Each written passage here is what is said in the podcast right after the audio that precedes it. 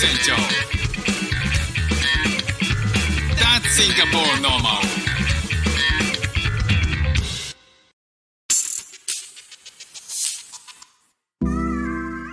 どうも副船長です。シンガポールで4歳と5歳の息子の子育てをしている主婦です。このチャンネルは子育ての話や英語学習の話海外生活で面白いと感じた日本との文化や価値観の違いそこから改めて感じた日本のすごいところなんかをお話ししております。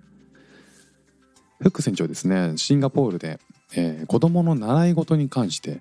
えー、結構ここ半年ぐらいで結構興味を興味が出始めたんですよね。というのもあの周りを見渡すと、えー、シンガポールのお子さんって結構習い事に積極的な印象を受けるんですよね。まあなんかそういう文化があるんでしょうかね。なんかモールとかに行くと、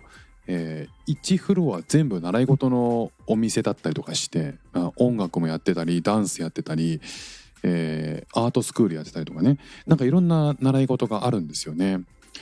でまあまあとは言っても、ね、小さいお子さんが習い事に行くきっかけっていうのはほとんどねその親御さんに、えー、よるものっていうのが大きいんでしょうけどね。で今日はですねそのシンガポールの習い事について、えー、ちょっと話したいな、まあ、特に我が家の習い事が決まるまでという話をしたいなと思ってます。えー、初めてね挑戦した習い事っていうのは、えっと、マンションのなマンションの中で開催されているサッカー教室だったかな、えー、それの無料体験レッスンに行った時なんですよね。まあもう1年1年経たないかなあの結構経つ1年弱くらい経つと思うんですけどまあ行ったんですよね、えー、長男の、え友人長男のクラスメートのお父さんに、えー、誘ってもらって行ったんですよ。なんですけど、まあ、行ったらねこう別にサッカーのグラウンドっていうかバスケットコートがあってそこで、えー、なんかちっちゃい子供たちが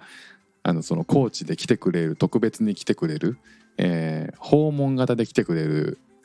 コーチと一緒になんかサッカーボールを蹴り合ってるところに息子たちと行ったんですよね。そしたらまあもうすでにこう慣れてる様子で元気にボールを蹴るっていう子供たちを前にして、まあ、うちの長男人見知りなんですよね。でも完全にタジタジで全く入り込めないっていう。で結局その長男あ次男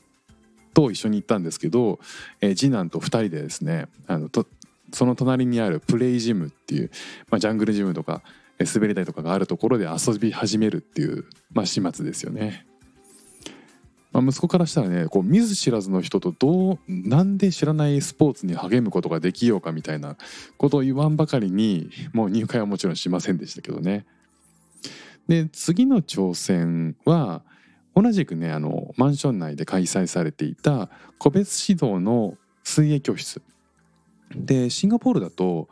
かなり小さな子でもプールに飛び込めたりするんですよ。で飛び込んで潜水できたりするのは結構普通珍しくなくて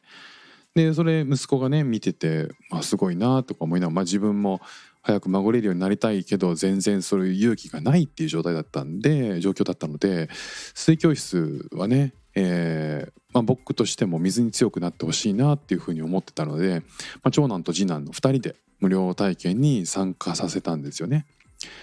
まあ、それがですねところが、えー、先生に馴染めなかったのかもしくは午前中プールがすごい冷たかったっていう日がどんどん出てきて11時ぐらいになるとようやく結構温まってくるんですよプールが。なんですけどそれが10それが午前の9時 ,9 時しか空いてない、えー、スロ空いてなかったんでその9時に申し込んで、えー、9時10時の回でやったんですけど、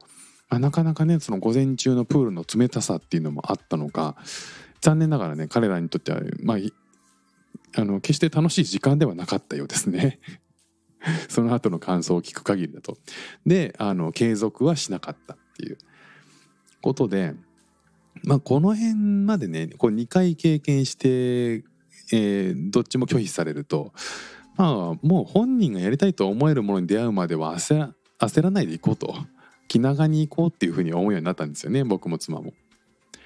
で、えー、なんですけど現在は、えー、実はですね次男はこの今度であのマンションで開催されるダンス教室には今通えてるんですよ。でもう3回ぐらいはもう通っていて毎週土曜日の午前中に行ってるんですよね。で結構なんか楽しい楽しいのか、まあ、一応その毎毎週これがあるからっていうことを言わないことにはもうこれがルーチンだよと当たり前のものなんだよっていうふうに言わないことには彼らも最初は行きたがらなかったんですけどまあその前者のサッカーとかプールに比べたら、まあ、比較的、まあ、行ってもいいかなっていうぐらいの、えー、態度を示してたのでそれはまあじゃあやりましょうかということで入会したんですよね。そしたらまあなんとかかんとか、えー、続けることができていると。で加えて同じくそのマンション内で開催してくれている空手教室に、えー、長男と次男はこれ揃って通うようになってます。今ね、えー、全2回参加して2回3回かな全3回参加していて、えー、これもですねあの子どもたちが自分で入会したいというよほどの のめり込みはしなかったんですけど、まあ、親とし親が見ててあこれいけるかなっていう。あのもしね、えー、本人の意向を聞いていたら多分やらなかったと思うんですけどまあこれはね、えー、まあ毎週金曜日の6時から行ってるんですけど、まあ、毎週こういうものだからと、